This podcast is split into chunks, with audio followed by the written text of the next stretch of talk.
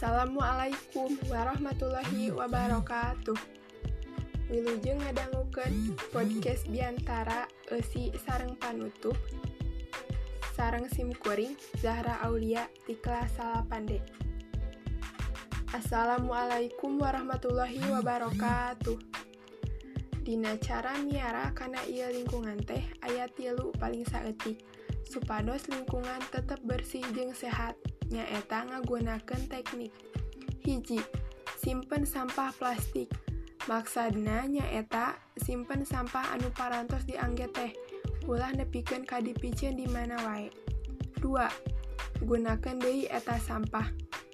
Saparantosna disimpen tas dibersihkan nah upamitos Kitumah tiasa digunakan Dei eta sampah plastik teh. Tilu daur ulang eta sampah. Dina penelitian sampah plastik teh bisa ancur ku taneuh ku jarak waktu 24 tahun. Pasti lami ari kitu mah. Nah ku kituna tiasa eta sampah teh didaur ulang janten barang rumah tangga anu sanes.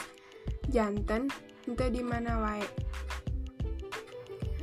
Tilu cara diluhur tiasa digunakan ku orang sadaya, supados lingkungan orang sehat sarang bersih. Kukituna, sakitu wae ti simkuring. Mugia jantan manfaat kanggo orang sadaya. Wassalamualaikum warahmatullahi wabarakatuh.